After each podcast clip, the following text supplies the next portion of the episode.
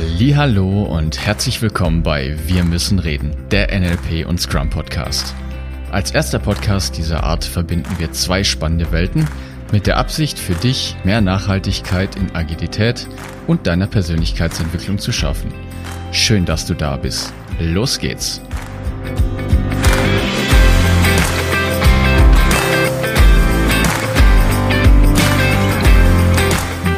Fragen, wir antworten. Zwei Agile Coaches beantworten deine Fragen rund um das Thema Agilität. Heute mit der Frage, wann lohnt es sich aus einem agilen Framework auszubrechen und wann lohnt es sich daran festzuhalten? Danke für diese Frage und viel Spaß mit der heutigen Folge.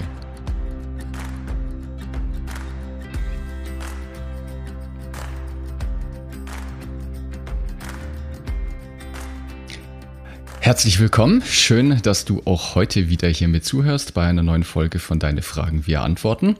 Martin, schön, dass du auch wieder mit dabei bist. Ich freue mich jedes Mal auf diese neuen Folgen. Ja, hallo. Und Grüß dich. Was ist denn das Thema heute? Ach, wir haben mal wieder eine Frage mitbekommen äh, aus der agilen Community. Ähm, die lautet, ähm, wie weit lohnt es sich, ähm, aus dem Framework auszubrechen und wann lohnt es sich, am Framework festzuhalten? Ja, das ist mal wieder eine sehr spannende Frage. Vielen Dank äh, an wen auch immer, der diese Frage gestellt ja. hat. Wir nennen hier natürlich keine Namen und ich weiß es tatsächlich nicht. Nee, ich wüsste jetzt auch nicht. Also ähm, ich könnte es rauskriegen wahrscheinlich, aber äh, ist auch nicht, nicht wichtig. Ähm, die ähm, Frage ist, ist, ist sehr reizvoll ähm, äh, der Fragensteller benennt jetzt nicht irgendein Framework, ein spezielles. Ne? Ich vermute mal, er meint die gängigen agilen Frameworks, die es da gibt. Und ähm, wenn man sich mal so allgemein anfängt, die Frage, ähm, äh, so ein Framework ist ja immer eine Art Rahmenbedingung, ja, die ähm, sozusagen äh, einen Rahmen vorgibt, in den ich Handlungsoptionen habe. Anders als jetzt ein Regelwerk. Ne? Ähm, ein Regelwerk sagt mir genau, was ich tun soll. Ein äh, Rahmenwerk gibt mir nur so ein bisschen die Leitplanken und innerhalb diesen Leitplanken bewege ich mich. Und wenn ich jetzt frage, ähm, darf ich denn da ausbrechen aus diesem Rahmen oder nicht, ähm, äh, würde ich zurückfragen, ja, was ist denn die Intention dieses Rahmens? Ja? Das heißt, ähm, Beispiele bei dem Daily Scrum, ja, wenn ich das jetzt mal so als äh, ähm, Rahmenwerk sehe, das dann ist so nach dem Motto, trefft euch und tauscht euch in der Früh aus, was ihr da so macht, gibt es Probleme und so weiter. Dann hat es ja eine Intention. Ja. Und äh, die Intention ist, dass die sie miteinander reden und sich austauschen. Genau, ja, die Problematik, die jetzt da ganz oft entsteht, meiner Beobachtung nach, und ich glaube, das ist, ich weiß nicht, ob ich leider sagen soll, aber ist, glaube ich, einfach eine menschliche Sache, dass diese Hinweise und diese Rahmen, die da, der da gespannt wird, ganz oft als Regel verstanden wird. Ja, richtig. Und ich weiß nicht, in, also in quasi allen Teams, in denen ich unterwegs bin, wird jetzt, wenn wir beim Daily Scrum bleiben, total dogmatisch immer diese wirklich blöden drei Fragen beantwortet. Ja, was mache ich? Was habe ich gestern gemacht? Was mache ich heute? Was behindert mich? Und es wird überhaupt nicht mehr hinterfragt, wieso man das überhaupt tut. Da steht irgendwie, das stand irgendwann mal in diesem Scrum Guide drin dass man diese drei Fragen beantworten soll. Das wurde als Regel adaptiert. Mhm. Und seitdem macht es einfach jeder stoisch, ohne sich mal drüber nachzudenken, warum macht es überhaupt Sinn, sich diese Fragen zu stellen und was steckt denn dahinter? Also vielleicht gibt es ja auch andere Fragen oder andere Sachen, die man im Daily tun könnte, die der gleichen Intention folgen. Ja. Und das passiert leider selten. Ja, das ist mit, der, mit diesen drei Fragen ist ein tolles Beispiel. Natürlich bringt es einem so einen Schnellstart, ja, dass man, wenn man so gar keine Ahnung hat, ja, hilft einem das. Ja?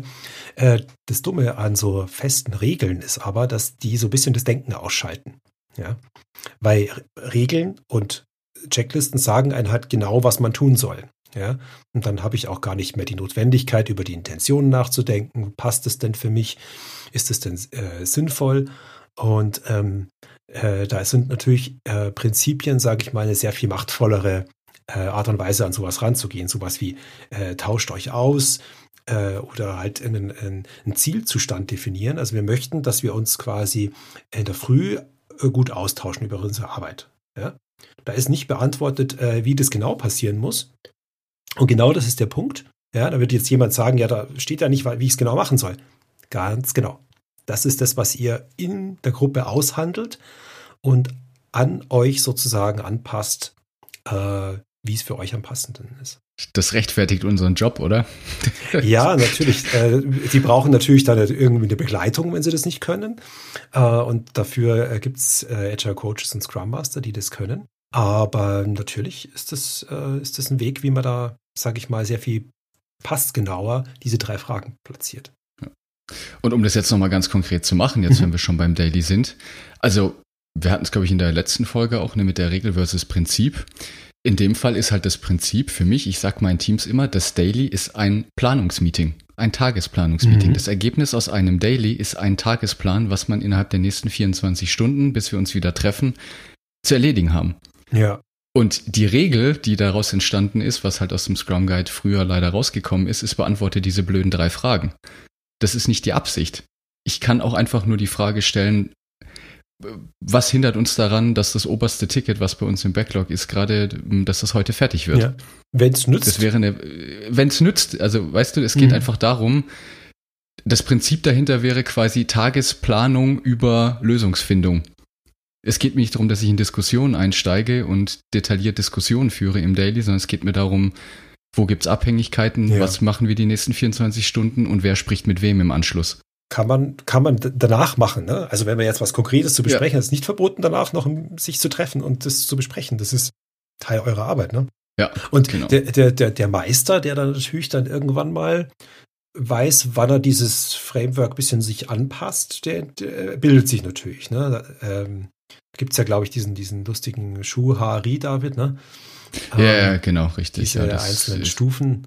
Kommt, glaube ich, aus der japanischen Kampfkunst, wenn ich mich nicht ganz irre, weiß ich nicht, spielt auch nicht so eine große Rolle, aber es geht letztendlich darum, diese drei Stufen, Shu, Ha und Ri. Und Shu heißt letztendlich in der Übersetzung, freie Übersetzung, dass man eben den Regeln und den, was vorgegeben ist, einfach folgt. Einfach, weil man es bisher nicht besser weiß. Dann versteht man irgendwann die Regeln und kann es anpassen. Und bei Ri heißt es dann, man ist die Regel. Also dann darf ich explizit auch Regeln brechen und sogar vielleicht ganz andere Sachen machen. Ja. Nur bevor ich nicht einfach selber einmal weiß, wie sich das anfühlt und wie dieses, was eigentlich gedacht ist dahinter, folge ich vielleicht erstmal den Regeln. Ist wie, beim Führerschein, ne? Ich lasse mir halt auch erstmal zeigen, wie funktioniert's und ich folge den Regeln und ich mache einen Schulterblick und ich achte ganz genau, dass ich immer in der richtigen Drehzahl schalte. Und ich weiß nicht, was da alles irgendwann gelernt wird. Und mit zehn Jahren Autofahren, also ich weiß nicht, Schulterblick mache ich nicht jetzt jedes Mal, wenn ich den Blinker setze. Ich weiß nicht, wie es anderen geht.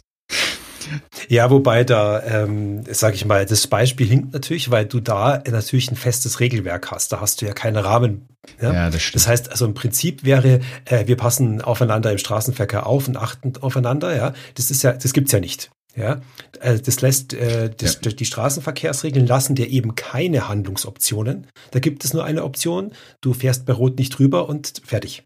Ja, also äh, und diesen genau diesen Handlungsrahmen äh, haben wir ja im Agilen, dass wir halt uns überlegen, äh, breche ich jetzt aus und breche ich jetzt nicht aus, was ja die die die Frage war.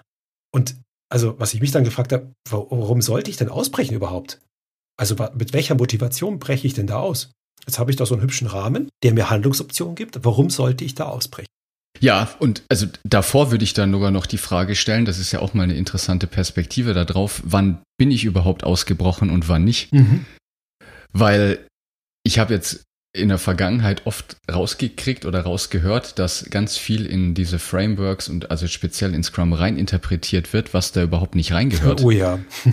also sowas wie diese Story Points zum Beispiel. Im ganzen Scrum Guide steht nichts von Story Points. Da steht einfach nur, dass die Dinger geschätzt sind. Aber ob ich jetzt nach Bauchgefühl schätze, in T-Shirt-Sizes, in Story-Points oder ich weiß nicht, in Apfel und Birnen, das wird mir da nicht vorgegeben. Und ganz viele Leute interpretieren da halt rein, ja, wenn ich nicht mit Storypoints rumschätze, dann mache ich keinen Scrum. Dann kommt die Scrum-Polizei und äh, verhaftet dich wahrscheinlich, ja. genau, richtig, ja. Oder ja. dass es vollkommen normal ist, dass der Product Owner in jedem Daily mit dabei ist und dass der dabei sein muss und dass man diese blöden drei Fragen beantwortet. Mhm. Das steht da nirgendwo. Nein, nein, das ist, also es, nehmen wir mal an, ich weiß, ich weiß jetzt dann, wie der Rahmen eigentlich wirklich gedacht ist. Ne? Also jetzt nehmen wir mal an, aber warum, warum sollte ich denn dann ausbrechen?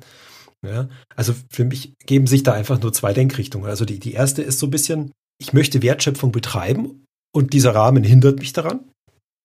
Ja, in mhm. irgendeiner Form. Und die, die andere Sache ist, dass ich irgendwie Strukturen beibehalten möchte. Und die, die mir das, das dieser Scrum-Dings passt mir einfach nicht rein. Ja?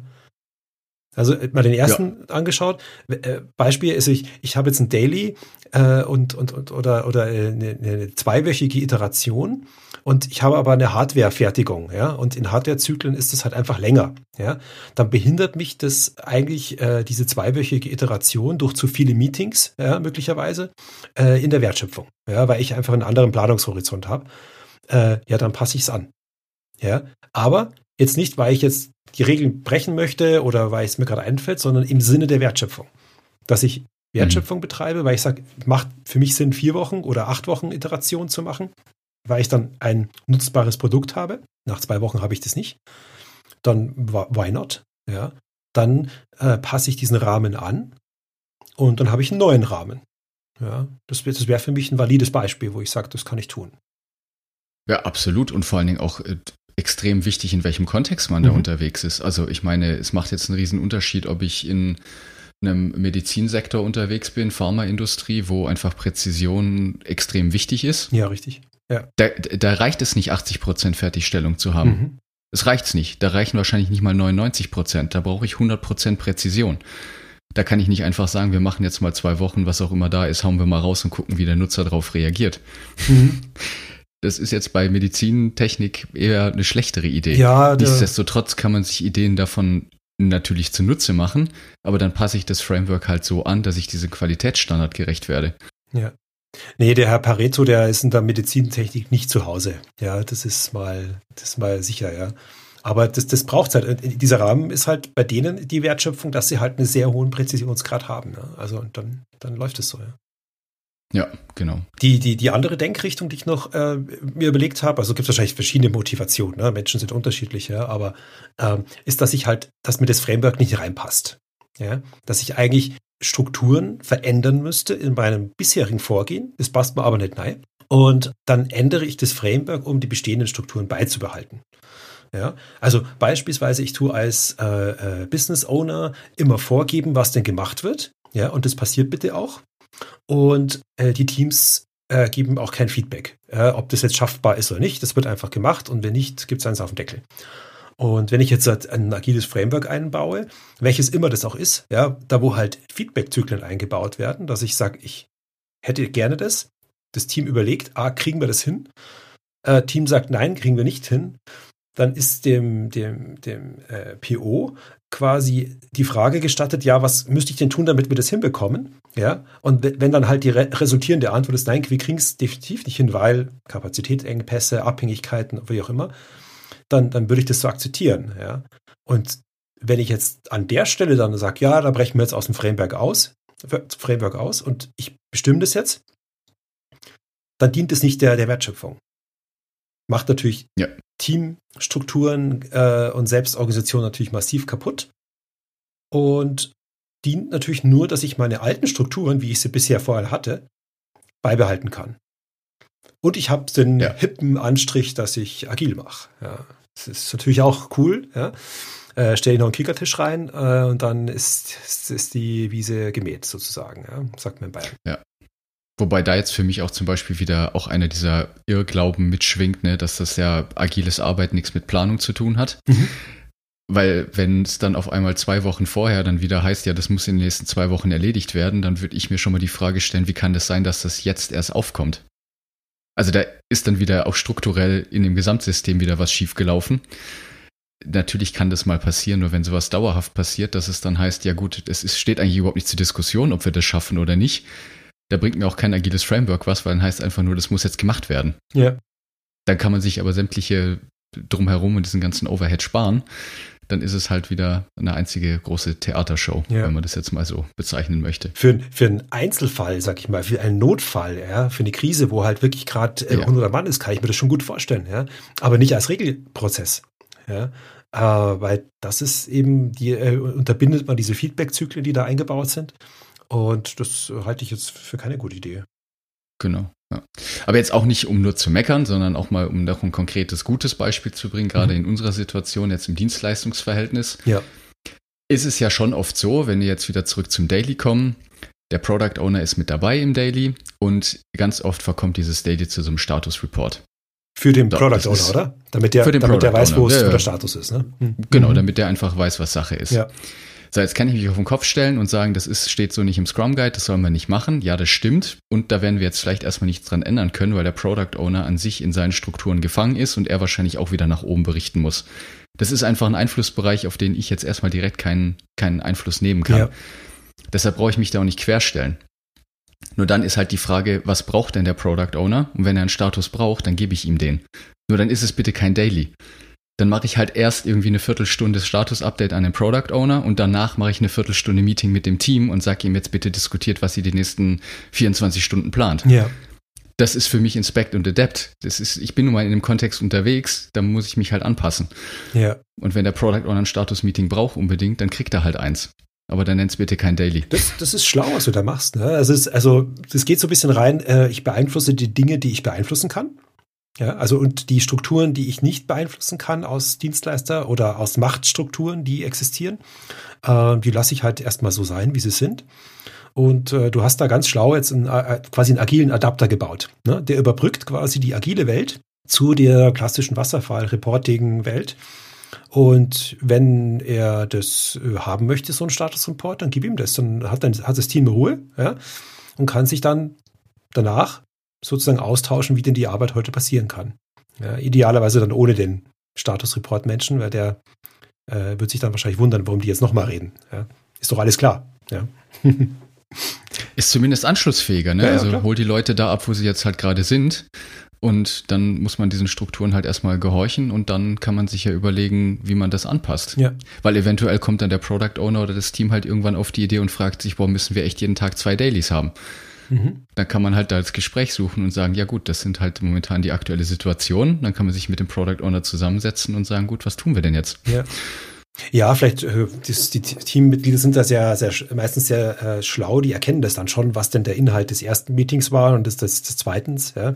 Also die, das Team wird wahrscheinlich dann, wie ich erwarten, weniger nachfragen. Vielleicht der PO dann, ja, in der, in der Abrechnung oder in der in der Stundenbuchung sagt, was, was mietet ihr da schon wieder, ja? Ähm, und je nachdem, was du halt für ein Vertrauensverhältnis mit dem schon aufgebaut hast, kann man halt entweder Klartext reden oder er kriegt halt den agilen Adapter präsentiert. Äh, und er sagt, ja, da wird halt ausgetauscht, was programmiert wird. Ne? Also das ist ein bisschen langweilig für dich, da würde ich jetzt eher raten, nicht dabei zu sein. Wenn du willst, kannst du mal vorbeischauen. Ja. Ähm, aber ja, genau, so, so, kann man das, kann man das machen und da bricht man auch aus dem, aus dem Framework ein bisschen aus, ja, und bedient halt dem Ganzen das. Und auch da mache ich das ja natürlich nur mit der Motivation, Wertschöpfung zu betreiben, ne? dass ich das am, am, Laufen halte. Ne? Sonst nehme ich dem Team die Möglichkeit, sich auszutauschen, äh, was wichtig ist für die Wertschöpfung. Alles unter dieser Prämisse.